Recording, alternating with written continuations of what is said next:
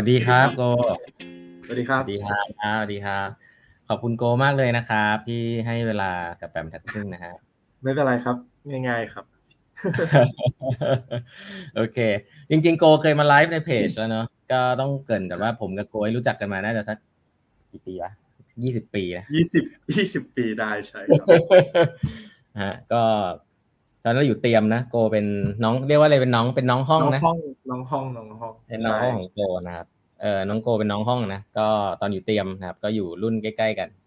แล้วก็โกก็ไปเรียนที่อเมริกานะครับ แล้วก็เดี๋ยวให้โกเขาเล่าว่าเขาทำอะไรมาบ้างนะตอนนี้ปัจจุบันโกเป็นเอ่อต้องบอกว่าเป็นซีอของ Lazada แล้วกันเนาะปัจจุบันก็น่าใช่จะครับใช่มีคปรับระกาศไปแล้วเรียบร้อยนะครับ ของ Lazada เมืองไทยนะครับใช่ก็ครับยินดีด้วยใช่ครับโกนะฮะขอบคุณมากครับขอบคุณมากครับ เห็นประกาศแล้วภาคภูมิใจแทนนะครับแทนแทนแทนชาวสแตนฟอร์ดไม่เป็นไรนะตัวแทนหมู่บ้านอย่างนั้นตัวแทนหมู่บ้านนะครับอีคอมเมิร์ซเมืองไทย เราก็พึ่งพาอยู่แล้วครับ มีความสำคัญมากๆเดี๋ยวนี้เราจะพูดคุยกัน สักเล็กน้อยแล้วกันเนาะได้ครับก่อนอื่นเลยอาจจะอยากให้โกเล่าเล่าเอ่อประวัติตัวเองสั้น ๆ ให้ฟังนิดนึง เพราะว่าโกก็มีประวัติที่น่าสนใจนะครับจนสุดท้ายมาเป็น CEO Lazada ได้เนี่ยเอ่อทำอะไรมาก่อนบ้าง ได้ครับเอ่อก็ที่จริงผมเป็นเด็กต่างจังหวัดมามาเรียนที่เตรียม ก็ตอนอืม มามาจากหัดใหญ่เรียนเอ่ออถ้าถ้าใครอยู่หัดใหญ่จะรู้ว่ามันจะมีโรงเรียนชื่อหัดใหญ่วิทยาลัย อะยวอ ยวยยวยวใช่ใช่ก็เรียนเรียนจากยวมาครับ แล้วก็ได้ได้โควต้านักเรียนต่างจังหวัดมาเรียนที่เตรียมอ่าแล้วก็อ่าเรียนเตรียมเสร็จแล้วก็ ผมว่าต้องขอบคุณอาจารย์หลาย ๆ ท่านที่ที่ที่เตรียมครับ ได้เปิดโอกาสเปิดหูเปิดตาให้ผมละกัน จนทำให้ผมมีโอกาสได้สอบทุนเล่าเรียนหลวง แล้วก็ได้ทุนเล่าเรียนหลวงไปเรียนต่อที่อเมริกาอย่างที่พี่ต้องบอกเมื่อกี้ ก็ไปเรียนต่อสาขาวิศวะวิศวะชีวการแพทย์นะครับ ที่มหาวิทยาลัยดุกแล้วก็ไปทำงานเป็นคล้าย ๆ pharmaceutical biotech consulting firm แป๊บหนึ่งที่บอสตันแล้วก็ ตัดสินใจไปเรียนต่อ เพราะว่ารู้สึกว่ายังยังยังกระหายตอนนั้นยังกระหายอยากอยากเรียนรู้ก็เลยไปเรียนไปไปเรียนต่ออ่าโทเอกที่มหาวิทยาลัยสแตนฟอร์ดครับสาขาเดิม Bio Engineering แต่ว่าอืมเน้นทางด้านอ่า neuroscience สมอง เพราะว่าไปเรียนคลาสหนึ่งมาตอนปี4กำลังจะใกล้จบละชื่อ bioelectricity เราก็ชอบมากอืแบมบรู้สึกว่าเฮ้ยสมองมันน่าน่าสนใจมันน่าค้นหาดี แต่ว่าเรียนจบอ่า เอกเสร็จก็พอดีว่าต้องพูดอย่างนี้ว่าพี่ต้องก็รู้พี่ต้องก็จบสแตนฟอร์ดเพราะว่าบรรยากาศที่สแตนฟอร์ดมันค่อนข้าง entrepreneur เออ entrepreneurial มาก ๆ มันคือแบบคนคนแบบอยากทำสตาร์ทอัพของตัวเอง คนอยากสนใจทางด้านธุรกิจค่อนข้างเยอะ ก็เลย ผมก็ททำให้แบบผมมีความสนใจทางด้านธุรกิจมากขึ้นด้วย ก็เลยตัดสินใจว่าเรียนจบมา ไม่ได้อยากทำสาขาที่เป็นแบบสาขาอืม ที่เรียนมาแบบจ๋าขนาดนั้น ไม่ได้แบบว่าอยากเป็นอาจารย์หรือว่าทำวิจัย แต่ว่าอยากทำอะไรที่ได้เกี่ยวกับธุรกิจมากขึ้น แล้วกลับมาเมืองแล้วตัดสินใจกลับมาเมืองไทยก็เลยอ่าทำงานที่บริษัทอ่า management consulting firm ชื่อ BCG หรือ Boston Consulting Group ครับก็ทำที่อ่ากรุงเทพแล้วก็ได้ถูกส่งไปนิวยอร์กด้วยอ่าแป๊บหนึ่งอ่าทำได้ประมาณ 5 ปี แล้วประมาณเมื่อสามสามปีครึ่งที่แล้วอ่าผมก็ได้มาจอย Lazada ในฐานะ Chief of Staff อืม Chief of Staff ผมไม่ได้มาทำ HR Chief of Staff ตอนนั้นเอ่อผมเป็นเหมือนผู้ช่วย CEO อ่าอืมนะครับ ก็ทำอ่าเป็น Chief of Staff แป๊บหนึ่งแล้วก็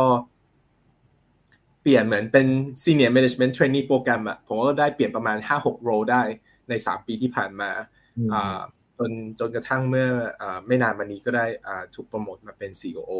CEO ของ Lazada ครับ อืมครับ เฮ้ยถามเลยเอยไม่เคยถามเรื่องนี้เลย ตอนที่แบบคือเรียนคือโกก็เป็นอะพูดตามตรงอะหัวกะทิเรียนเก่งมาก แล้วก็ไปเรียนไบโอเอนจิเนียริงไม่รู้ตอนนั้นทำไมเลือกอะนะอันนี้อันแรกอันที่สองคือ แล้วแบบเรียน PhD จบ Stanford มาเนี้ยแล้วมาเข้า BCG ตอนนั้นคือคิดคิดนานไหมคือมันเหมือนกับเราก็ invest ไปเยอะเหมือนกันนะผมว่าผมคิดไม่นานเพราะว่าผมว่าผมโชคดีอย่างหนึ่งก็คือตอนที่ผมจบตรี ผมอืมตัดสินใจเทค gap year ไปทำงานที่บอสตันปีหนึ่งอืมที่ผม บอกว่าไปทำงานพวก pharmaceutical biotech consulting firm เพราะตอนนั้นอะที่จริงผมพูดตรงว่าตอนเรียนตรีอะผมคิดมาตลอดว่า เอ้ยอ่าผมได้ทุนเล่าเรียนหลวง ผมอ่าเรียนตรีเสร็จ ผมจะกลับมาเป็นอาจารย์สอนในมหาวิทยาลัย แต่ว่าพอดีว่าตอนปีสี่อะผมได้มีไปฟังอ่าบริษัทบริษัทหนึ่งบริษัทที่ผมไปทำงานนั่นแหละเขามาพิชชื่อบริษัทพันธมิตรแอสโซเชตว่าเนี่ย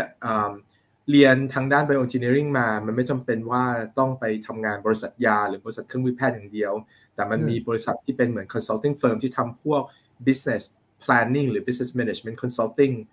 ให้กับบริษัทยาบริษัทเครื่องมือแพทย์ผมแล้วผมไปทำมา แล้วผมก็ชอบ ผมรู้สึกว่ามันได้เอาตัว hard skill ที่เราเรียนทางด้าน biomedical engineering มาคู่กับตัว business แล้วตอนที่ผมไปเรียนโทเอกที่สแตนฟอร์ดน่ะ ผมก็เรียนไอ้ตัว hard skill ทางด้าน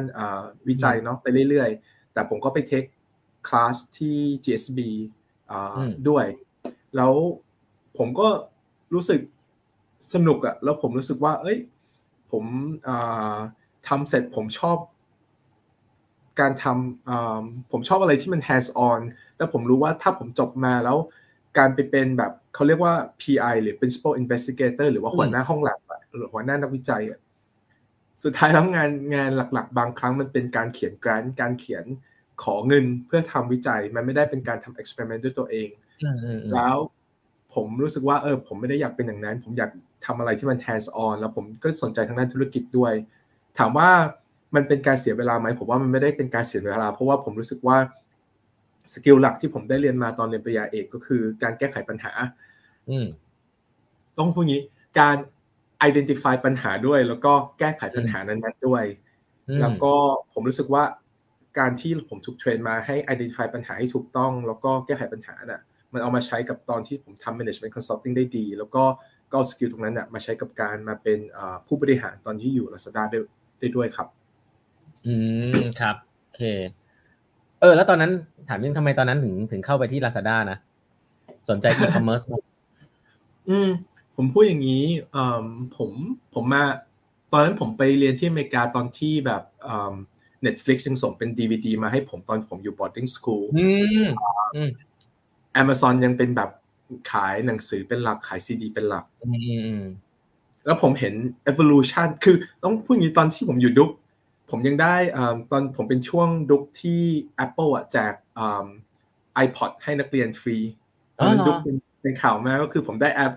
iPod แบบรุ่นรุ่นสอง second gen ผมยังใช้อยู่เลยวันก่อนผมยังนั่งฟังเพราะว่ามันมีเพลงบางเพลงที่ผมเซฟไว้ในเครื่องแล้วผมผมชอบฟังผมอันนี้ product Apple ดีมาก อันนี้ขอเพลงผมสิบสิบกว่าปีแล้วผมยังนั่งฟังได้อยู่ไม่ได้เลยเออก็ก็คือนั่นแหละ ผมรู้สึกว่าผมเห็นเทรนด์ของบริษัท tech ที่มันเติบโตขึ้นอย่างก้าวกระโดด แล้วผมไปเรียนต่อตอนอยู่ สแตนฟอร์ดผมไปเรียนตอนปี 2009 2009 ตอนนั้นแบบเฟซบุ๊กกำลัง take off Google กำลังขยายไปนู่นไปนี่ แล้วผมเห็นว่าการเติบโตของบริษัท tech พวกเนี้ยมันเติบโตไปได้อย่างอย่างมหัศจรรย์ผมพูดอย่างนี้แล้วกัน แล้วผมรู้สึกว่าผม missed that train ตอนที่อยู่ที่อเมริกา ผมก็เลยกลับกลับมาเมืองไทย เราตอนที่ตัดสินใจตอนนั้นจาก BCG ว่าจะไปทำอะไรต่อดี ผมก็เล็งหาว่าบริษัท tech ไหนที่ผมอยากเป็นส่วนหนึ่งในการที่เหมือนกับว่าสเกลช่วยเขาสเกลจากหนึ่ง to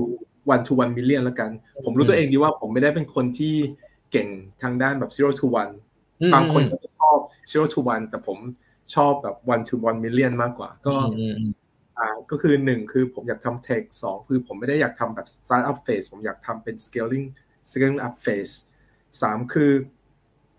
ผมหาบริษัทที่พูดตรงผมจบเตรียมเสร็จผมไปอยู่อเมริกาทำงานบริษัทอเมริกันเกือบสิบสองสิบสามปี ผมอยากทำบริษัทที่เป็นเหมือนกับบริษัทเอเชียแล้วโดยเฉพาะบริษัทจีน เพราะผมรู้ผมมีความเชื่อว่า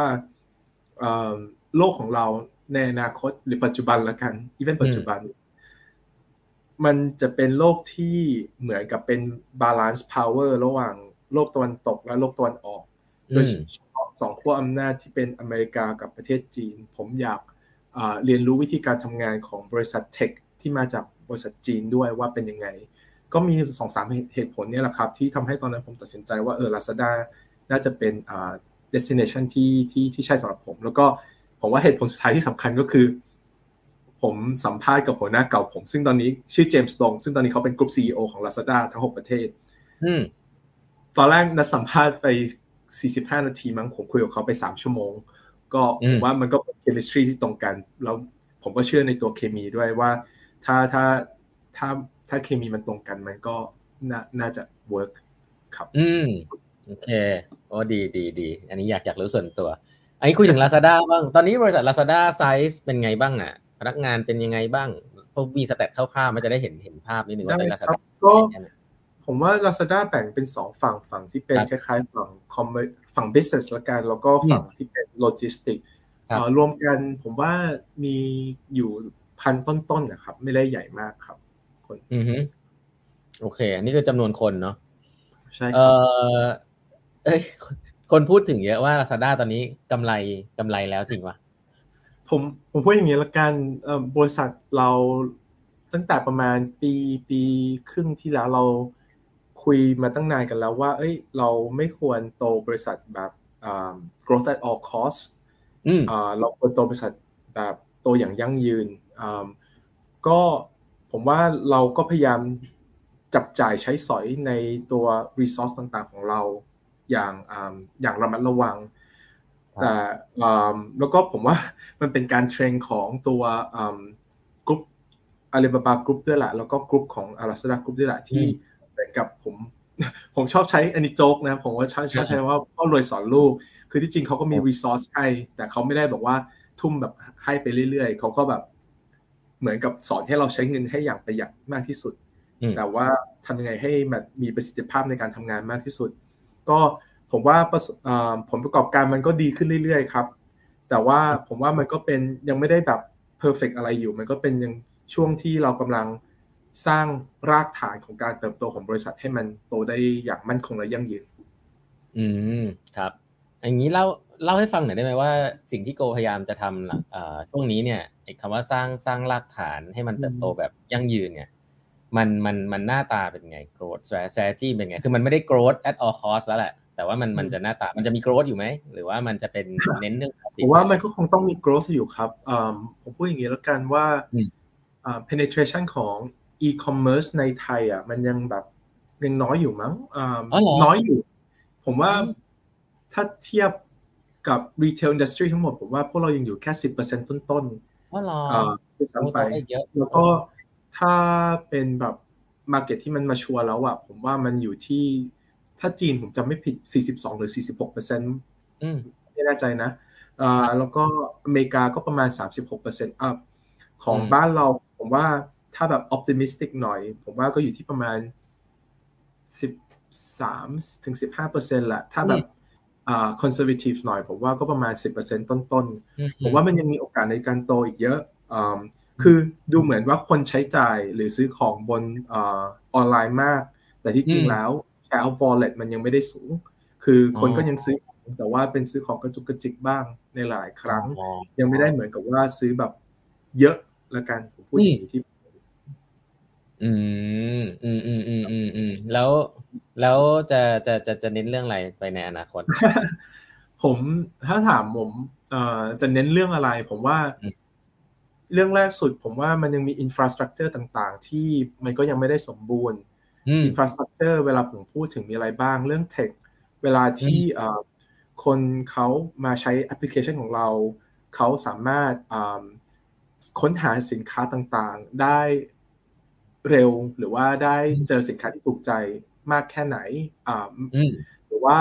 เขาสามารถเข้าแอปพลิเคชันเราแล้วก็เป็นการ check out แบบว่าจ่ายเงินเนี่ยได้เร็วแค่ไหน หรือว่าอืมเวลาสั่งของแล้วอาของเนี่ยไปส่งที่บ้านลูกค้าได้เร็วมากแค่ไหน คือผมว่ามันมีเรื่องเทคโนโลยี payment อ่าแล้วก็ logistic infrastructure ที่เราก็ยังต้องลงทุนกันไปเรื่อยๆ เพราะว่าอืมปัจจุบันผมว่า มันยังเป็นจุดเริ่มต้นเนี่ยพี่ต้องผมว่าอย่างเช่น ผมใช้ชีวิตตอนอยู่อเมริกา ผมเพิ่งอืมกลับมาจากอเมริกาเหมือนกันแบบส่งสั่ง Amazon Prime อย่างเนี้ย ไม่ถึงเออวันมันถึงเออละเออของไทยผมว่ามันยังมากกว่าหนึ่งวันอยู่ ก็ต้องมานั่งค้นค้นหากันว่า เอ้ย ถ้าอยากให้สินค้าในประเทศเราเนี่ยแบบสั่งวันเนี้ยเราได้วันพรุ่งเนี้ยมันมีอินฟราสตรักเจอร์ที่เราต้องลงทุนตรงไหนบ้าง แล้วก็ลงทุนตรงไหนมันถึงมีประสิทธิภาพมากที่สุดอ่า ตรงเนี้ยเป็นเรื่องแรกละกันผมว่าเป็นเรื่องการสร้างรากฐานอ่าเรื่องที่สองผมว่ามันเป็นเรื่องของ differentiated customer experience ก็คืออืมทำยังไงให้คนที่มาจับจ่ายใช้สอยบนแพลตฟอร์มของผมเนี่ยหรือว่าแพลตฟอร์ม Lazada แหละเขารู้สึกแตกต่างกับการจับจ่ายใช้สอยณแพลตฟอร์มอื่น ๆ ผมว่ามันก็ต้องอ่าคิดค้นหาสิ่งต่างๆ เหล่านี้กัน อาจจะเป็นว่าเฮ้ยถ้าซื้อของบน Lazada แล้วการใช้คูปองต่างๆ มันใช้ง่ายกว่า หรือว่าการซื้อของบน Lazada คืนของได้รีฟันรวดเร็วกว่า หรือว่าการซื้อของบน Lazada กลับไปข้อแรกคือได้ส่งของเร็วกว่าแพลตฟอร์มอื่น หรือว่าการที่โทรเข้ามาหา customer service agent ผมแบบไม่ต้องรอแบบ 30 45 วินาที แบบสามารถมีคนรับได้ภายในแบบ 15 วินาที ผมว่าสิ่งเหล่านี้เป็นสิ่งที่พวกผมกำลังพยายามกันอยู่ ว่าจะทำยังไงให้มันมี differentiated customer experience ให้ได้ครับ อืมอือฮึอ๋อเออฟังแล้วแบบ รายละเอียดเยอะจังเลยอะ ดูยาก เออเออแล้วเออเอ๊ะตะกี้จะถามเนี่ยลืมเนนะอ๋อ จะถามย้อนกลับไปว่าใช่ใช่พอโกพูดถึงแกอาจจะเล่าให้ฟังเรื่องเรื่อง Lazada e-commerce กับ Lazada logistics หน่อยสิเออเออพอพอดีว่ามี Lazada logistics คือคือมีสองธุรกิจเลยใช่ไหมมันมัน Lazada logistics คืออะไรนะคือทำโลจิสติกให้ให้ Lazada เองด้วยใช่ป่ะหรือว่าทำให้คนอื่นด้วยใช่ครับทำคล้ายๆก็เหมือนกับที่ Alibaba Group มี Cainiao Express Lazada มี Lazada Express ของตัวเอง เพื่อที่จะมีความสามารถในการส่งพัสดุต่างๆ ด้วยตัวเอง แต่ว่า เราก็ไม่ได้ทำทุกอย่างด้วยตัวเอง ต้องพูดอย่างนี้ว่าphilosophy ของการเติบโตของเราคือการเติบโต ecosystem เราไม่ได้แบบว่าเรามีแพลตฟอร์มอีคอมเมิร์ซแล้วเราจะทำทุกอย่างด้วยตัวเอง Lazada Express อะเรามีของเราเหมือนกันเผื่อกรณีฉุกเฉินว่าเอ้ย partner ของเราบางเจ้าอื่นๆ เขาไม่สามารถที่จะ handle ตัว volume ของเราได้ แต่จริงๆแล้วเราก็คือทำงานกับ partner คนอื่น อย่างเช่น เราทำงาน close กับ Flash Express ก็คือคุณส่งสินค้าหนึ่งหนึ่งชิ้น สั่งสินค้าหนึ่งชิ้นบนแพลตฟอร์ม Lazada เราก็มีระบบหลังบ้านที่มานั่งคิดว่าไอสินค้าหนึ่งชิ้นเนี่ยจะไปถึงไอตัวลูกค้าต่างๆ เนี่ยได้เร็วที่สุดอะใครจะเป็นคนที่ไปรับของจากตัวพ่อค้าแม่ค้า แล้วใครจะเป็นคนที่เอาของไปส่งให้ลูกค้า คือมันเป็นเหมือนกับ first mile middle mile แล้วก็ last mile equation ผมก็จะมีระบบหลักบ้านที่พยายาม optimize ว่า ณช่วงแต่ละวันในช่วงเวลาในแต่ละวันน่ะ first mile ใครควรจะเป็นคนไปรับของให้ที่ร้านค้าต่างๆ แล้วก็ถ้าเป็น last mile ใครจะเป็นคนที่ไปส่งของให้ลูกค้าได้ ก็เร็วที่สุดแล้วก็ราคาถูกที่สุด เพราะว่าสุดท้ายแล้วอย่างที่ผมบอก ผมพยายามที่จะค้นหาวิธีการที่ทำไงก็ได้ให้ประสบการณ์การซื้อขายบนแพลตฟอร์มผมเนี่ย มันง่ายสะดวกแล้วก็ไม่ต้องกังวลแล้วก็ผมว่ามีประสิทธิภาพ ผมไม่อยากบอกว่าถูกที่สุด เพราะว่าคาว่าถูกบางคำถูกกับดีมันไม่เหมือนกัน ผมว่ายังไงมันก็คือทำยังไงให้มันแบบมีประสิทธิภาพผมอยากชอบใช้คำนี้มากกว่าอ๋ออ่าโอเค แล้วก็อีกอีกส่วนหนึ่งก็คือส่วนที่คือตะกี้โกน่าจะเน้นพูดถึงยูเซอร์แบบพี่อะซื้อของใช่ไหม แต่คิดว่ามันน่าจะมีแพลตฟอร์มที่ใหญ่มากอันหนึ่งที่ที่ใช้ใช้ดูแล SME อะให้เล่าให้ฟังนิดนึงว่า Lazada เวิร์กกับ SME ที่ผ่านมาเนี่ยเป็นยังไง แล้วก็อนาคตนี่มันจะเป็นยังไง เพราะว่าอนาคตอันนี้อาจจะลิงก์ไปเลยก็ได้นะ พูดถึงแบบเพราะธุรกิจเศรษฐกิจมันก็แย่นะเออพี่ว่าคนก็อยากจะหาช่องทางขายของแหละเออลาซาด้ามองยังไงกับการ work กับ SME ผมว่าถ้าไปอ่านตัว mission ของบริษัทนะครับ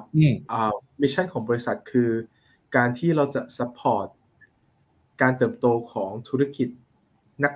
พ่อค้าแม่ค้าและการ SME ให้เติบโตไปให้ได้ได้มากที่สุด ผมว่าเราไม่ได้เหมือนกับว่าเราสร้างแพลตฟอร์มมา เพื่อใครคนใดคนหนึ่งต้องพูดอย่างนี้ ผม ผมมานั่งคิดเหมือนกันว่าบางครั้งอะตอนสัปดาห์ที่ผ่านมา มันมีคนมาคุยกับผมเยอะ แล้วก็ผมรู้สึกว่าหลาย ๆ คนก็ยังไม่เข้าใจคำว่า platform economyมากเท่าไหร่เพราะผมผมว่า ผมก็ต้องผมใช้เวลาหลายครั้งเหมือนกันในการอธิบายว่า platform economy ผมอะไม่ได้เป็นคนขายของเองนะ platform economy คือผมเป็นแค่คน create space ให้ demand กับ supply มาเจอกัน แล้วผมทำยังไงก็ตามให้ เวลาสองคนเนี้ยมาเจอกันแล้วมัน maximize value ให้มากที่สุด ดังนั้นคือมันก็เป็นเป้าหมายของผมอยู่แล้ว ที่จะทำไงก็ได้ให้ผมมี supply มากที่สุด เท่าที่จะเป็นไปได้ supply ก็มาจาก SME แล้วก็มาจากแบรนด์ต่างๆ ที่มีอยู่ในประเทศไทย แล้วผมก็คือ demand ก็คือทำยังไงให้คนเนี้ยเขาเข้ามาซื้อของบนแพลตฟอร์ม หรือว่าเขามีประสบการณ์ที่ดีแล้วเขาอยากกลับมาบนแพลตฟอร์มผมเรื่อยๆ แล้วผมพยายามเนี่ยต่อสองกลุ่มเนี่ยมาเจอกันให้ได้ แล้วผมก็คือหน้าที่ของผมคือคิดค้นหาวิธีการต่างๆ ที่ทำให้สองคนนี้เจอกัน แล้วผม maximize value ผม maximize value ยังไงบ้าง จากคูปองส่วนลด จากคูปองค่าส่งฟรี เวลาเข้ามาบนแพลตฟอร์มผม แบบเจอสินค้าแบบที่ถูกใจทันทีโดยไม่ต้องคลิกเยอะ หรือว่าถ้าอยากค้นหาอะไรก็เจอสินค้าที่ต้องการค้นหาได้เร็วที่สุด ผมว่านั่นคือหน้าที่ของ platform owner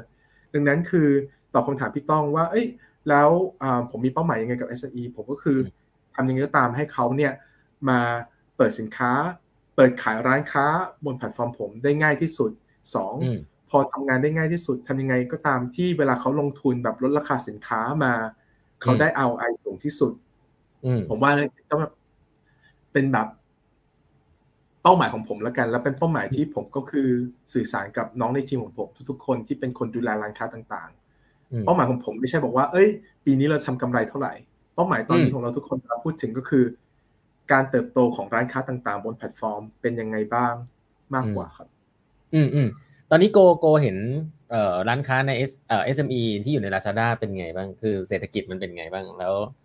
เอ่ออาจจะให้ให้ให้ตัวอย่างสักหนึ่งว่าแบบเออคนที่ขายดีนี่ส่วนใหญ่เขาจะเขาต้องเขาต้องเก่งเรื่องอะไรในการมามาคือเขาอาจต้อง tech หน่อยไหมหรือว่า หรืออย่างไรทำโปรโมชั่นเก่งหรออย่างนี้ผมว่ามันมี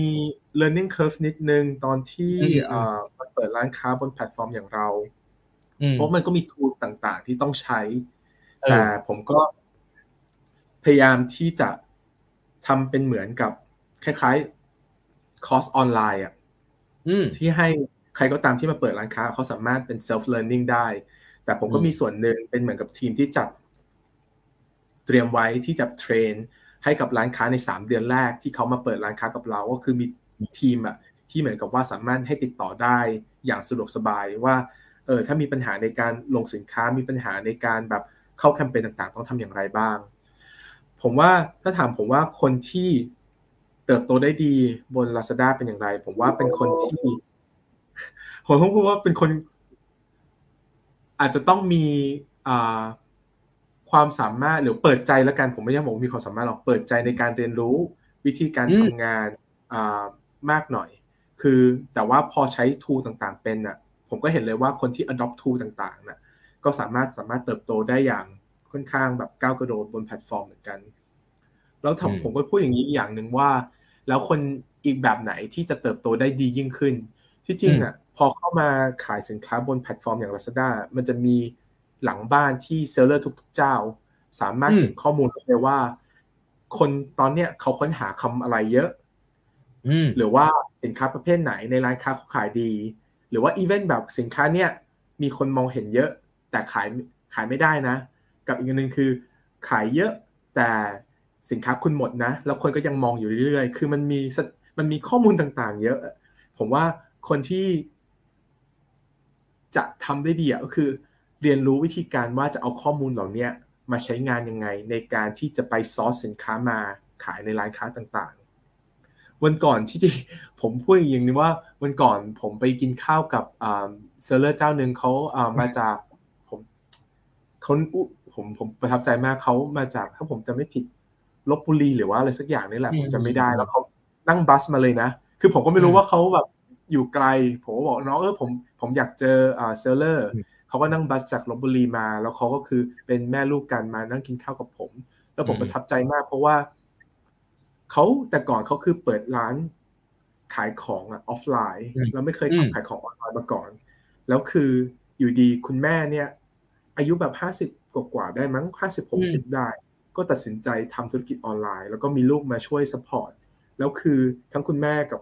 ลูกเนี่ยก็เรียนรู้วิธีการใช้เครื่องมือต่างๆ แล้วก็ ผมประทับใจว่าเขาก็ใช้เครื่องมือแล้วก็สามารถมาคุยกับผมได้ แล้วก็ให้ feedback ผมได้ว่าเอ้ยเครื่องมือเนี่ยมันไม่ดีนะ ถ้าเครื่องมือนี้เปลี่ยนแปลงไปอย่างนี้ มันน่าจะดีขึ้น ผมว่า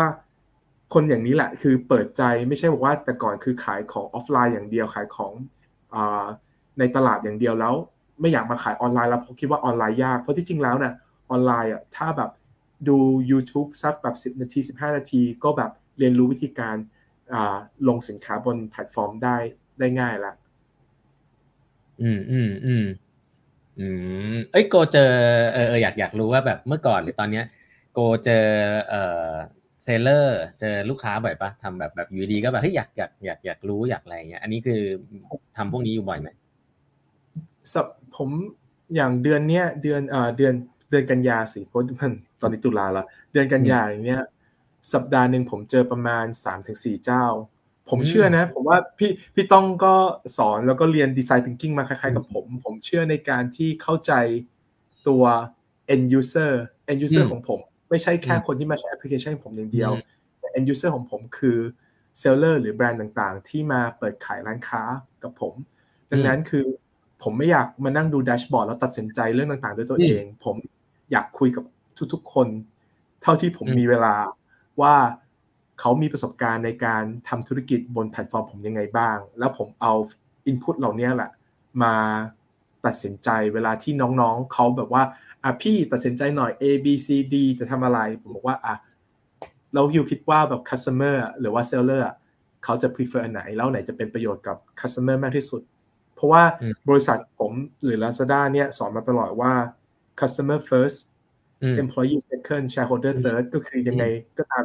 การตัดสินใจต่างๆ ถ้าเราตัดสินใจไม่ได้เราก็ถามตัวเองว่า อันนี้มันตอบโจทย์ customer ของเราแล้วหรือยัง อืมอืมอืม แล้วทำยังไงให้ให้น้องๆเขาเป็นเหมือนเรา ก็เป็นงั้นอยู่แล้วว่า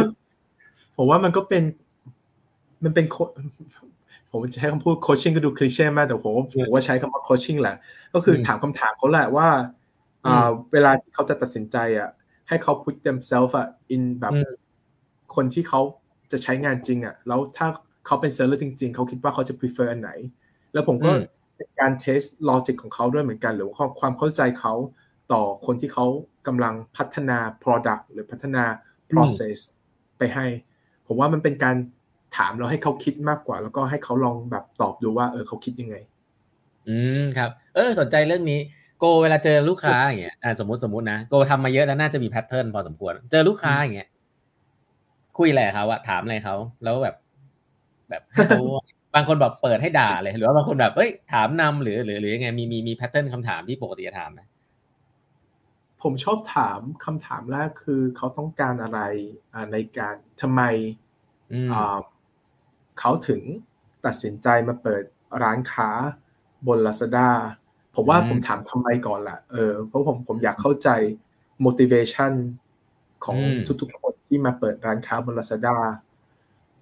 แล้วก็ พอทำไมเสร็จผมก็ถามว่า แล้วอะไรล่ะที่เขาคิดว่าเขาอยากแบบอยากได้ หรือว่าอยากประสบความสำเร็จหรือ achieve ภายในแบบหกเดือนสิบสองเดือนที่กำลังจะถึงมาตรงนี้ แล้วก็ผมก็แล้วผมก็ชอบถามว่า เออแล้ว ถ้าผมถ้าจะให้ผมทำอะไรหรือเปลี่ยนแปลงอะไรสักสามอย่างกับเกี่ยวกับแพลตฟอร์ม อยากให้ผมทำอะไรบ้าง ผมว่ามันเป็นคำถามหลัก ๆ พื้นฐานเหล่านี้แหละที่ที่ที่ที่ผมถาม ก็ผมว่ามันจะคล้าย ๆกับที่พวกพวกเราคล้ายๆถูกเทรนมาตลอดว่าต้องเข้าใจก่อนว่า why ก่อนที่จะไปทำอย่างอื่น วันนี้ที่จริงตอนตอนขับรถตอนเช้า ผมเพิ่งนั่งฟังอดัมแกรนต์ไปเหมือนกัน แล้วก็เขาก็ ผมก็ชอบนะ ผมว่าผมฟังอดัมแกรนต์บ่อยๆแล้วผมผมรู้สึกว่าเขาเป็นคนที่เจ๋งมากเลย แล้วผมก็ชอบเวลาที่เขาบอกว่า ก่อนที่จะไปแก้ปัญหานะยูก็ต้องเข้าใจก่อนว่า problem statement คืออะไร ถ้ายูแบบ identify problem statement ผิดอะมันก็แก้ไขปัญหาผิดหรือว่า approach ผิด แล้ว human น่ะมันมี tendency ในการที่จะไป solutioning ก่อนที่จะถามปัญหาที่แท้จริง ซึ่งผมก็ตอบกลับไปตอนลิงก์กลับไปที่พี่ต้องบอกถามผมตอนแรกว่าเรียน PhD มาแล้วมันช่วยมาทำธุรกิจอะไร ผมก็บอกเลยว่า ตอนเรียน PhD อะผม struggle กับการ identify ปัญหาผมมาก เพราะว่าผมจำได้ว่าสองปีแรกผมยังไม่แน่ใจเลยปัญหาที่ผมพยายามจะแก้คืออะไร เพราะว่ามันการเรียน PhD มันไม่เหมือนกับการเรียนปริญญาตรีที่มันมี problem แบบ home homework แบบ problem set ที่แบบเราทำได้ทุก ๆ สัปดาห์แบบง่ายๆสิบโจทย์สิบโจทย์สิบข้อ แต่การเรียน PhD คือผมต้อง identify ปัญหาก่อนว่าผมจะแก้ไขปัญหาอะไร มันทำให้ผมแบบตอนนี้เวลาผมทำงานทุกครั้งผมก็ต้องมานั่งถามตัวเองว่าเออ ปัญหาที่ผมกำลังจะแก้คืออะไร แล้วผมก็พยายามที่จะคุย เวลาคุยกับคนอื่นผมก็ต้องพยายามเข้าใจปัญหาของเขาเหมือนกัน หรือว่าทำไมวายของเขาเหมือนกัน ก่อนที่ผมจะทำงานต่างๆอืมอืมโอ้ฟังฟังโกพูดแล้ว refreshing เรื่องไปเรียนที่ดีสกูลมากเลย เพราะว่าเรื่องพวกนี้นี่เน้นเน้นแบบสุดใจไปเลย แล้วก็เป็นเรื่องน่าเบื่อมากเลย ถ้าเราทำไม่เป็นนะมันเป็นทักษะแบบ นั่งคุยกับคนแล้วแบบเออเราก็ไม่ได้อะไรสักทีอะไรเงี้ยเพราะเราถามไม่เป็นเลยเออเออเออเออดีดีเอออย่างนี้อย่างนี้อาจจะถามเรื่องเออการบริหารงานของโกนิดหนึ่งโกขึ้นมาเป็นจะเปลี่ยนแปลงไปไหมจากเป็น chief of staff เข้าใจว่าอาจจะเป็น CEO มาช่วงหนึ่งแล้วเป็น CEO เนี่ยคิดว่ามีอะไรจะเปลี่ยนแปลงในการบริหารงานไหมมีอะไรที่แบบอยากทำแล้วยังไม่ได้ทำบ้างผมว่ามันไม่ใช่มีอะไรที่อยากทำเราไม่ได้ทำแต่ว่ามีอะไรที่ผมคิดว่าน่าจะทำได้มากขึ้น ผมว่าต้องพูดอย่างนี้ว่า ความตั้งใจผมคือผมอยากเราพูดอย่างนี้ก่อนเออที่ผมเล่าผมเล่าเป็นเรื่องแล้วกันคือที่จริงก่อนที่ผมจะถูกโปรโมทอะไรประมาณเนี้ยเขาจะต้องมีทำเป็นเหมือน ให้ผมทำเหมือนกับ presentation ตอนหน้า panel ว่าเออแบบเออ business strategy อยู่คืออะไร แล้วก็แบบมุมมองต่อการเติบโตองค์กรคุณคืออะไรตอนนั้นผมก็นั่งคิดอยู่นานว่าเออแล้วแบบมุมมอง leadership style ของเราหรือว่ามุมมองต่อการเติบโตของเราคืออะไร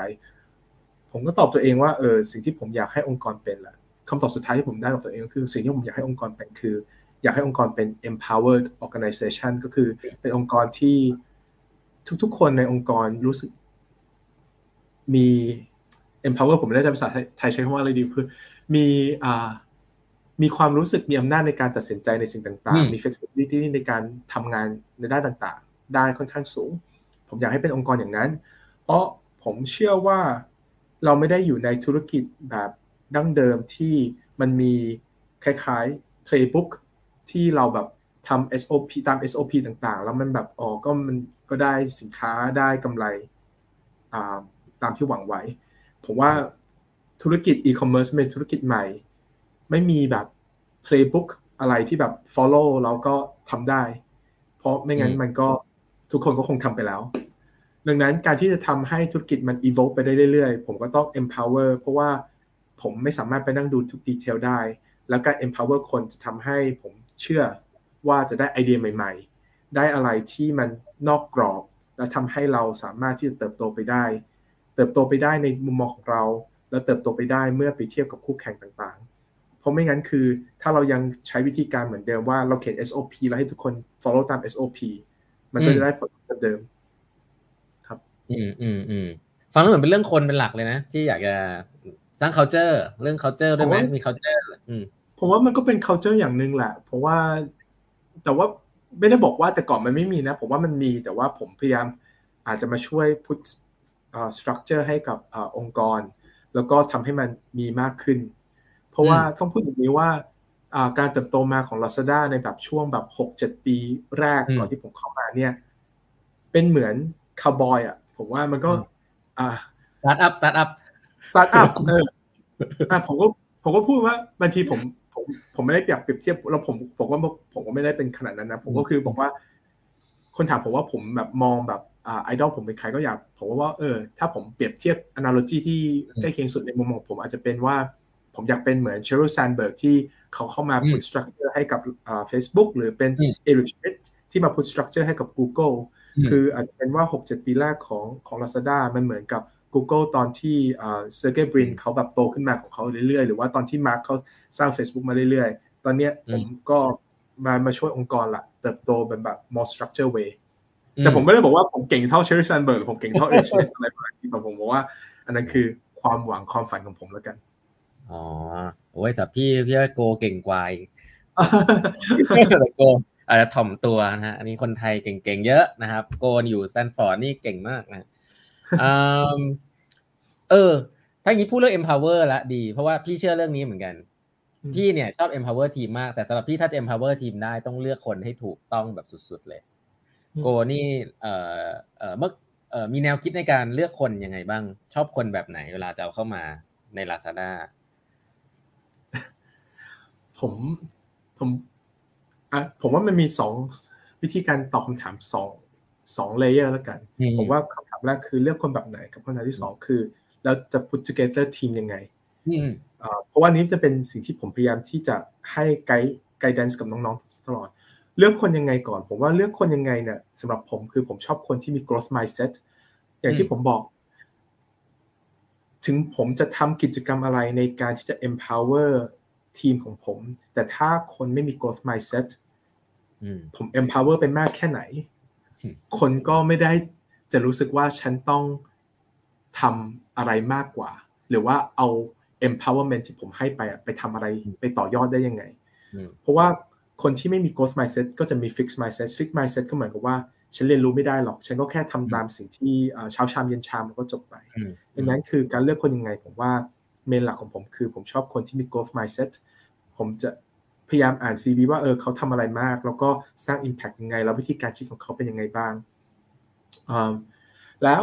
วิธีการ put together team มันยังไง ผมก็จะบอกน้องว่าทีมเนี่ยอย่าพุทอย่าไม่ใช่ว่าเลือกคนที่แบบมีอุปสรรคอุปนิสัยเดียวกันมา ผมบอกน้องว่าเวลา put together a team อะหรือสร้างทีมขึ้นมา มันเหมือนกับอยู่กำลังสร้างทีมฟุตบอลสักทีมหนึ่ง you ต้องมีกองหลังกองกลางกองหน้า หรือว่า you แบบสร้างทีมบาส you ก็ต้องมีแบบ center you มี guard you มี forward คือไม่ใช่ว่า you เลือกคนที่อุปนิสัยเหมือนกันหมดเพราะว่าถ้า you เลือกคนที่มีอุปนิสัยเหมือนกันหมดมา วิธีการคิดวิธีการตัดสินใจมันก็เหมือนกันหมด ดังนั้นคือทีมก็ต้องมี diversity ของเขา แล้วก็วิธีการเลือกคนก็ต้องเลือกคนที่มี growth mindset มันก็ต้องเป็นสองอันที่ที่ไปด้วยกันครับ อืม อืมอืมอืมอืมถามนี้เลยแล้วกันนะ เออโกโกยากไหมโกคิดว่าทำไมตัวเองถึงได้รับเลือกเป็นซีอครับ อันนี้ผมตอบไม่ได้จริงผมตอบไม่ได้จริงถามว่าแต่ผมผมว่ายากไหมผมว่า มันมีความท้าทายของมันแหละแต่ว่าผมก็สนุกผม ผมก็บอกว่า มันก็ once in a lifetime opportunity อะผมว่ามันผมก็ไม่รู้หรอกว่าทำไมเขาเลือกผม แต่ว่าผมว่าสิ่งที่ผมโฟกัสมากกว่าก็คือว่าเขาให้โอกาสเราตรงนี้เราก็ทำให้ดีที่สุดเท่าที่เป็นไปได้ครับ แล้วก็ใช้โอกาสหรืออ๋อโทษทีครับต่อเลยครับอ๋อมาโกโกพูดได้จบก่อนอ๋อไม่ไม่ผมว่าผมว่าโฟกัสของผมตอนนี้คือใช้โอกาสตรงนี้ใช้อ่า opportunity ตรงนี้ทำยังไงก็ตามที่หนึ่งทำให้บริษัทมันเติบโตได้อย่างที่เราทุกคนใน Lazada คาดหวังไว้ว่าจะเติบโต แล้วก็ตอบโจทย์เราที่แบบอยากโตหรือว่าอยากเป็นส่วนหนึ่งของประเทศที่ทำให้ประเทศ โตไปได้เรื่อยๆ ในภูมิภาคนี้แล้วกัน อืม คืออย่างนี้จะบอกว่าอย่างนี้ขอเฟรมคำถามใหม่ คืออย่างนี้คำถามมันจะดูแปลกๆนิดนึงทำใหม่ทำทำใหม่ เออถ้าน้องๆเขามาถามว่าเออจะเติบโตในหน้าที่การงานแบบพี่โก เนี่ย อย่างเงี้ย เออโกจะแนะนํำยังไง อันนี้ อันนี้มีมีมีมีโน้ตนิดนึงนะแบบเขาจะบอกว่าหนูไม่ได้เก่งแบบพี่โกนะคะ หนูไม่ได้ทุนเล่าเรียนหลวงนะคะ หนูแต่ว่าหนูมีความตั้งใจทำงานแต่หนูอยากจะเติบโตแบบพี่โกเนี่ยหนูหนูควรจะมีทำยังไงบ้าง ผมวันก่อนผมเมื่อเดือนสองเดือนก่อนผมมีทาวน์ฮอลเหมือนกัน แล้วน้องก็ขอคำแนะนำเรื่องว่าเออหนังสือเล่มไหนมันดีต่อแบบ career development career progress ผม refer ไปว่าหนังสือชื่อ range เป็นหนังสือที่ผมชอบมากงั้นผมจะตอบคำถามพี่ต้องว่าเอ้ยมันต้องทำยังไงบ้าง ผมว่าผมยังใช้คำพูดเดิมนะคือ growth mindset growth mindset ของผมก็คือว่าอ ยู่ต้องเปิดใจในการเรียนรู้เรื่องต่างๆ ผมเชื่อเชื่อในคอนเซปที่ว่าคนที่จะเติบโตได้ดีแหละต้องเป็นคนที่เป็นตัว T ก็คือได้ทั้ง depth ได้ทั้ง breadth แต่ตัวเองอะต้องค้นหาตัวเองว่า depth ของที่ยูจะเป็นอะคือเป็นอะไร แล้ว breadth ที่จะมีอะยูจะมี breadth แค่ไหน ผม ถ้าถามผมว่าเออเราจะเติบเติบโตในองค์กรได้ดีอะต้องทำยังไง ผมก็จะบอกว่ามี growth mindset แล้วก็ open ที่จะเป็นตัวคนที่เป็นตัว T เพราะหลาย ๆ คน ผมรู้สึกว่าโฟกัสอีเตอร์แนวนี้หรือแนวนี้ แต่ไม่ยอมที่จะตอบกันให้เป็นตัวทีให้ได้ ผมว่าอันนั้นก็เป็นเรื่องหนึ่งเรื่องที่สองคือ ผมว่าผมเป็นคนที่ เจอการเปลี่ยนแปลงอะไรมาเยอะมากสามสี่ปีที่ผ่านมาผมว่ามันต้องเป็นคนที่ adaptable หลาย ๆ คนผมที่ผมเคยเจอมาคือเวลาที่มี change ครั้งหนึ่งก็รู้สึกว่าโอ้ย เปลี่ยนว่ะ เปลี่ยนอีกละเอ้ยไม่โอเคเลยทำไมเปลี่ยนจัง ผมว่าบางครั้งผมไม่รู้ผมอาจจะเป็นคนที่ go with the flow พอสมควรมั้งผมรู้สึกว่าเออเปลี่ยนเนาะก็ไม่เป็นไร ก็ลองดูว่าการเปลี่ยนแปลงครั้งนี้เราทำอะไรได้ที่จะ ฟิตกับ narrative ที่เราพยายามที่จะ build มาหรือว่าโตโตมาไปกับมัน ผมว่านั่นคือเรื่อง adaptability แล้วผมว่าเรื่องที่สามเรื่อง grit มั้ง ผมว่าหรือว่าภาษาไทยผมใช้คำว่าถึกแล้วกัน ผมว่า ผมว่าผมผมว่ามันไม่รู้จะใช้คำว่าอะไรไม่ใช่ถึกหรือว่าไงแต่ว่ามีความที่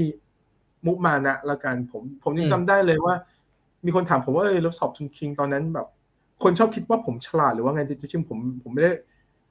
ผมไม่ได้บอกว่าตัวเองฉลาดแต่ผมคิดว่าผมขยันนะ ตอนที่อยู่เตรียมผมจำจำได้เลยว่า ถ้าพี่ต้องจำได้ตอนอยู่เตรียมอะก่อนคนที่จะสอบทุนคิงอะเขาจะมีข้อสอบเก่าที่แบบรุ่นพี่ก็คือช่วยคอลเลกมากันตลอดอะผมจำได้เลยผมไปเอาข้อสอบทุนคิงมา แล้วก็ ผมนั่งนั่งกลับบ้านไปแล้วผมกับหอได้ซ้ำไปตอนนั้นผมอยู่หอกับพี่สาวผมผมนั่งทำตั้งแต่แบบหกโมงเย็นนั่งอ่านหนังสือแล้วก็ทำอะหกโมงเย็นถึงหกเที่ยงคืนอะ ติดกันประมาณเดือนสองเดือนก่อนที่จะสอบทุน เออผมก็คือก็ก็ก็ก็ผมว่าใช้ถึกแล้วกันผมว่าผมก็ต้องขยันนะเพราะว่า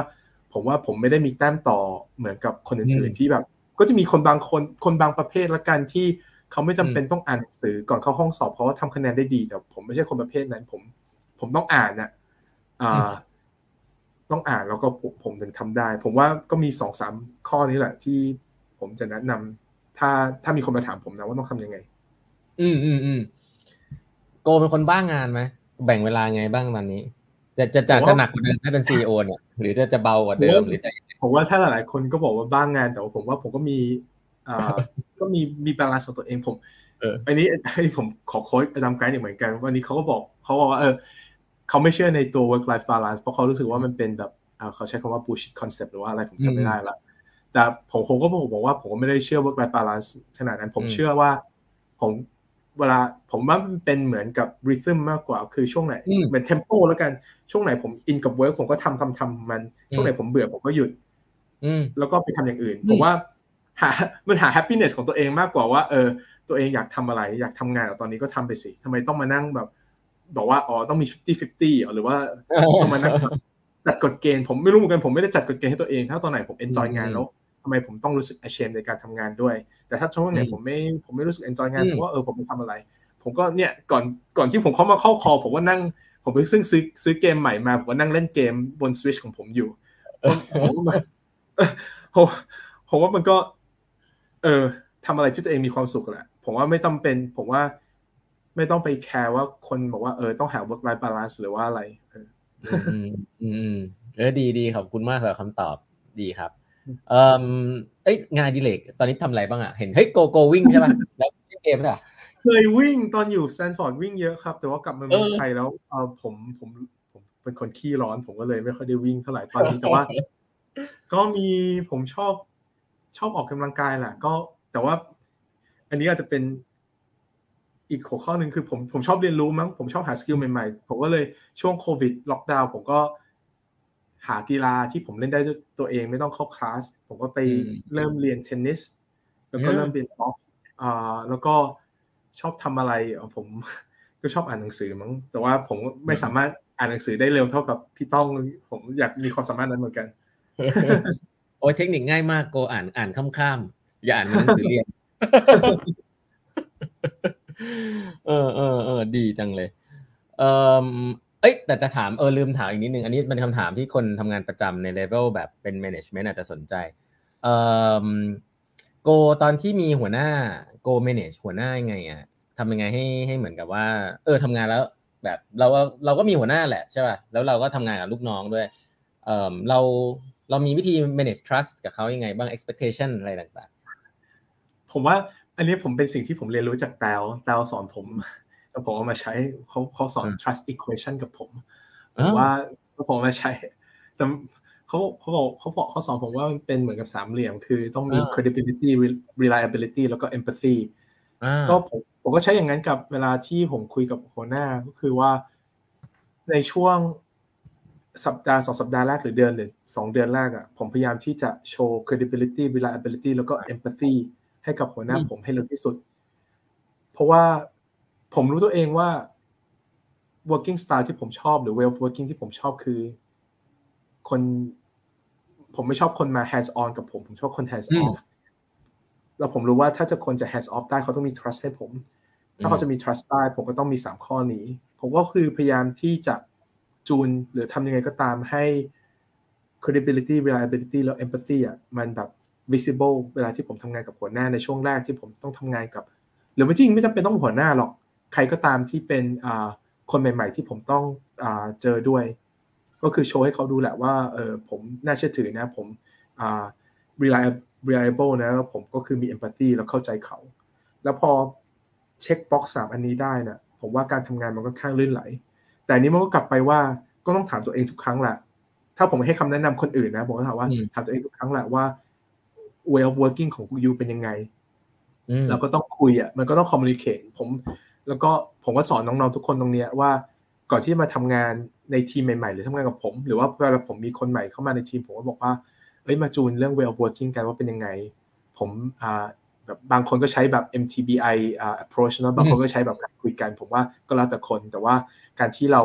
รู้เขารู้เรา แล้วปรับจูนกัน ผมว่ามันง่าย แล้วก็การสร้าง trust ผมว่ามีแค่สองสามข้อนี้แหละ ในมุมมองของผม อืมอืม ในมุมมองของโกเนี่ย อันนี้อาจจะเพราะลาซาด้าจะมีน้องๆรุ่นใหม่เยอะเอ่อมีคำถามเยอะมากเลยสำหรับคนที่เป็น management อาจจะยุคหลาย ๆ หลาย ๆ ยุคในองค์กรมากมายว่าคนรุ่นใหม่ ๆเขาต้องการอะไรอะครับเวลาเขาทำงานโกโกมีแนวแนวคิดยังไงบ้าง ผมผมว่าเขาต้องการ purpose แล้วเขาต้องการ meaningful work คำว่า purpose ก็คือเขาผมว่าทุกๆคนต้องการรู้สึกว่าสิ่งที่เขาทำอยู่เนี่ย มัน contribute ให้กับ purpose ของบริษัทหรือ purpose ของตัวเขาด้วย ดังนั้นผมว่าอันนี้เป็นสิ่งสำคัญมาก แล้วถ้าเราสามารถ crack ตรงนั้นได้แล้วอะเขาจะรู้สึกว่าสิ่งที่เขาทำอยู่อะมัน meaningful ในมุมมองของผม หลาย ๆ คนที่ผมคุย เงินไม่ใช่เป็นอันดับหนึ่ง factor ที่เขาต้องการ แต่เขาต้องการรู้สึกเป็นส่วนหนึ่งขององค์กร แล้วเขาต้องการรู้สึกว่าสิ่งเขาทำอยู่ตอบโจทย์ชีวิตเขา ผมว่าในนี้มุมมองของผมมากกว่า อืมนี้ถามถามโกในมุมตะกี้อาจจะถามนิดนึงแต่อยากอยากได้คำคำตอบจากโกนิดนึงว่า จริง ๆ โกว่า role ของ CEO เนี่ย เนี่ย ตอนนี้เราเมื่อก่อนเนี่ยทำงานอยู่แล้วแหละนะแต่พอทำงานเป็น COO อะไรเงี้ย งานมันก็อ่าลงไปหน้างานช่วยน้องอะไรอย่างงี้ แต่พอเป็น CEO แล้วอะคิดว่า role ตัวเองจะเปลี่ยนไปไหมจะปรับเปลี่ยนยังไงไหมผมต้องปรับครับ ผมก็พยายามปรับอยู่เหมือนกัน ผมก็ยังไม่ได้ perfect นะผมว่าโรผมต้องปรับเป็นเหมือนกับ คล้าย ๆ แทนที่เป็น execution ผมว่าผมต้องจูนให้มันเป็นเหมือนกับ ผมเป็นคน give direction แล้วกัน แล้วก็อีกอย่างหนึ่งที่ผมพยายามที่จะเป็นอยู่เรื่อยๆ คือเป็น thought partner ให้ทุกคนในองค์กร เพราะว่า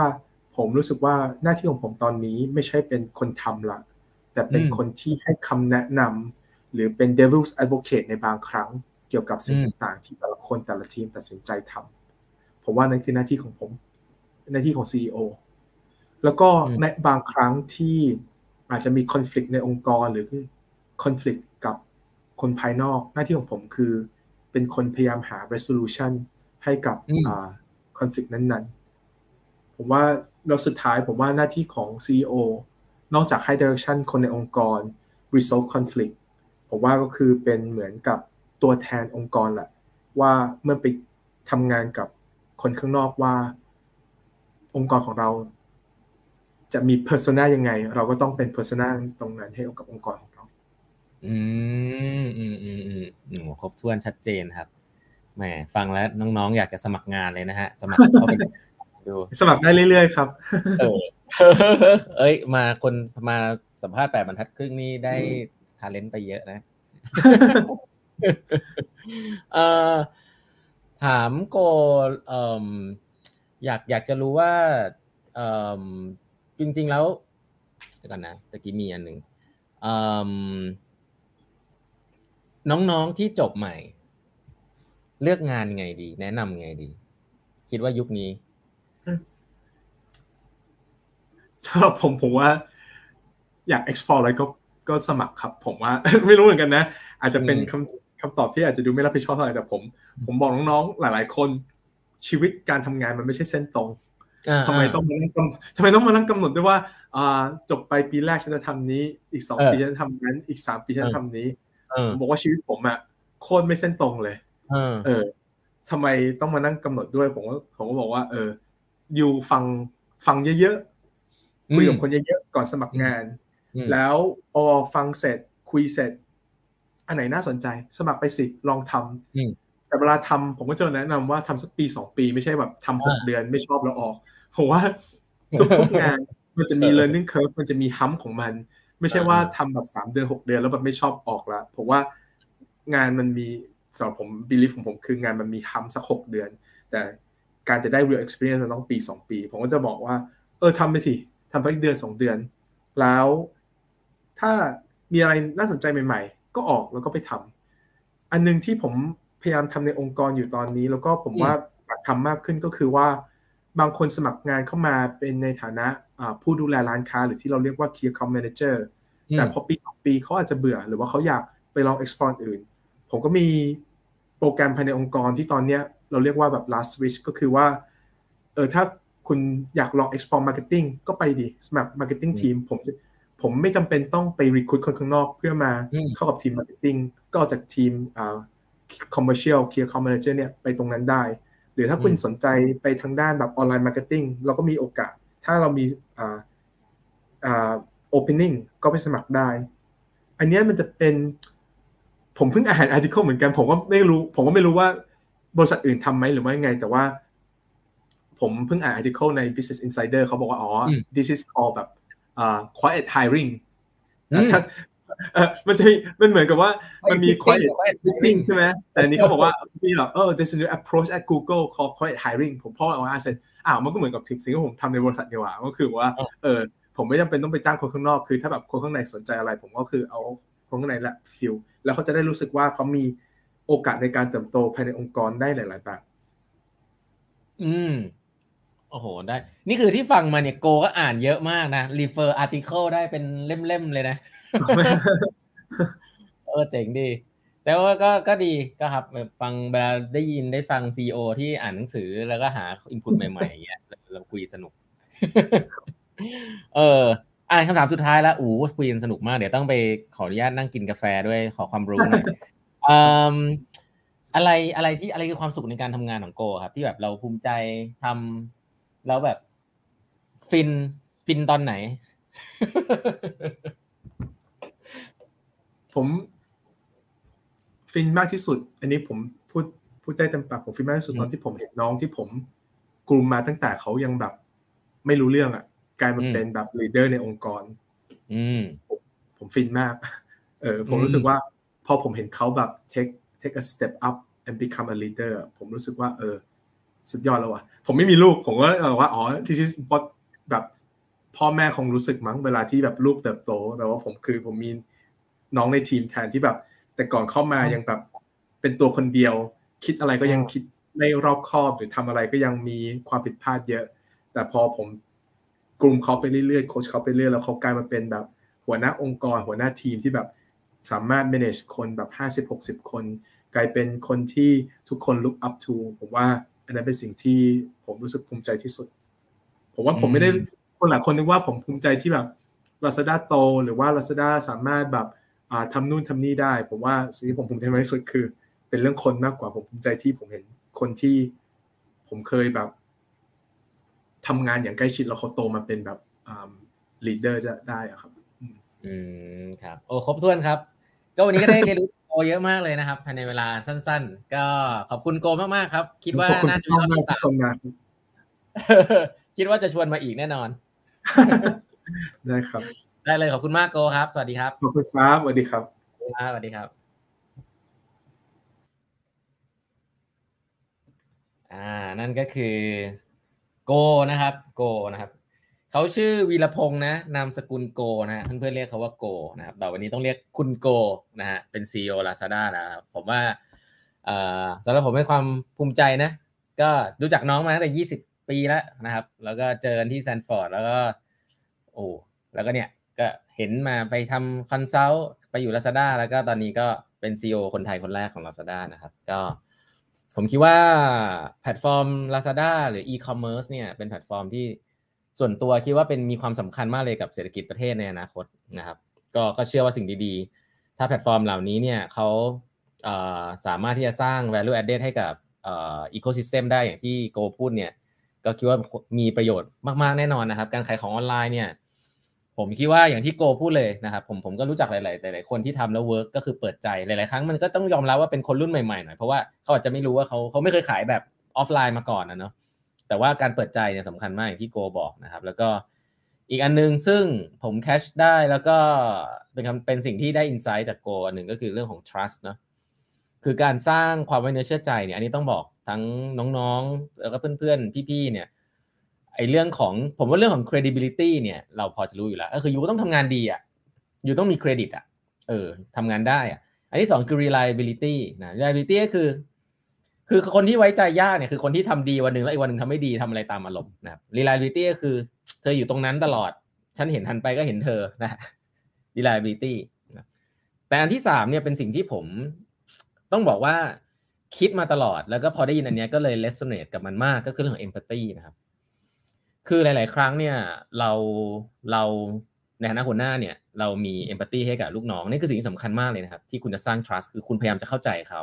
เรื่องนี้ก็ยากมากแล้วนะแต่ในฐานะหัวหน้าเนี่ยผมคิดว่าเราพอจะรู้ว่าคุณต้องมี empathy ให้ลูกน้อง แต่วันนี้ที่โกพูดเนี่ยการที่คุณมี empathy ให้กับหัวหน้าเนี่ยก็เป็นการสร้าง trust เพราะหลาย ๆ ครั้งเนี่ยหัวหน้าเนี่ยมีหน้าที่ดูแลคนใช่ไหมเราก็จะมีหน้าที่มองในมุมของลูกน้องว่าเขาคิดอะไรอยู่เพราะเราเคยเป็นลูกน้องมาก่อน สิ่งที่น่าสนใจก็คือมันจะมีลูกน้องบางคน ที่มันมีความสามารถในการเข้าใจมุมมองของหัวหน้าเนึกออกไหมลูกลูกน้องเนี่ยไม่เคยเป็นหัวหน้ามาก่อน แต่หัวหน้าเคยเป็นลูกน้องเพราะฉะนั้นมันง่ายมันง่ายกว่าคือหัวหน้ามองในมุมลูกน้อง แต่การที่มีลูกน้องที่มองในมุมหัวหน้าได้ ว่าแบบอ๋อพี่เขาเจอแบบนี้มาแน่ ๆเลย เออเขาอาจจะมีอะไรที่ เออมีความมีข้อมูลเยอะมากนะเราอาจจะไม่รู้นู่นนี่นั่น แต่เราเข้าใจว่าอ๋อมันเป็นสิ่งที่เขาดูมาแล้ว แล้วก็ มีความเข้าใจในมุมมองของหัวหน้า พยายามที่จะเข้าใจ ผมว่าสิ่งนี้ต้องบอกว่าเกณฑ์ trust ให้กับลูกน้องได้มากๆ ก็คือความสามารถที่จะเข้าใจมุมมองผู้บริหารด้วยนะครับสิ่งนี้เนี่ย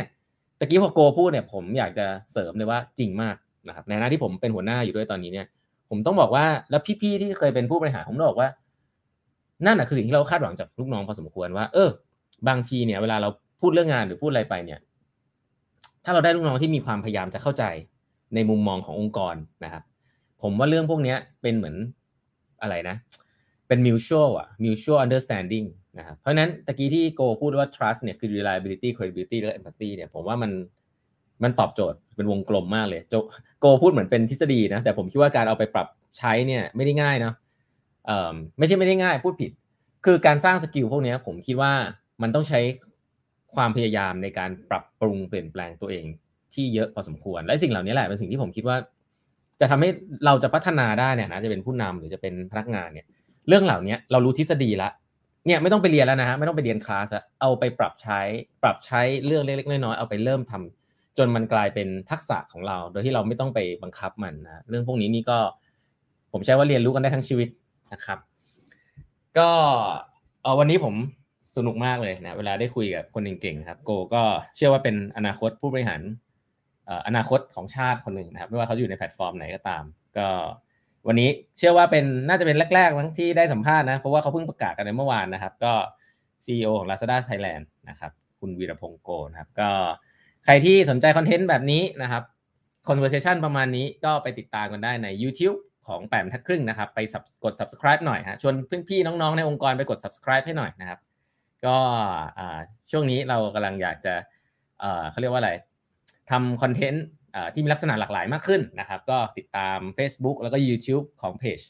แปดบรรทัดครึ่งได้นะครับ แล้วก็ติดตามพอดแคสต์ได้ในทุกวันนะครับ ผมก็จะเล่าหนังสือหนังสืออะไรแบบที่โกพูดนั่นแหละนะก็มีความสำคัญเราชอบอ่านหนังสือนะฮะแล้วก็พอจะมีเวลานะก็เลยนำมาเล่าให้ฟังใครที่ไม่มีเวลาก็เข้ามาฟังกันได้นะครับคอนเทนต์ที่จะมาเล่าก็จะเป็นคอนเทนต์ที่สัญญาว่าเป็นคอนเทนต์ที่เอาไปใช้จริงๆนะครับเป็นคอนเทนต์ที่ practical แล้วก็ เขาเรียกว่าอะไรอะ ก็เลือกมาแล้วแหละนะครับ ว่าอันนี้คือสิ่งที่ใช้นะครับ ก็ผมก็เป็นคนทำงานเหมือนกันนะครับ ก็เออเราก็คงไม่ได้มีเวลาไปอ่านไปอะไรเยอะแยะไปเลือกใช้อะไรให้มันเยอะแยะนะครับ ก็ของเหล่านี้ก็ถ้าสนใจก็ติดตาม Facebook เพจพอดแคสต์แล้วก็อะไรนะเอ่อ YouTube ของแปมทัดครึ่งได้นะครับ วันนี้เวลาหมดแล้วลาไปก่อนนะครับ สวัสดีทุกท่านนะครับ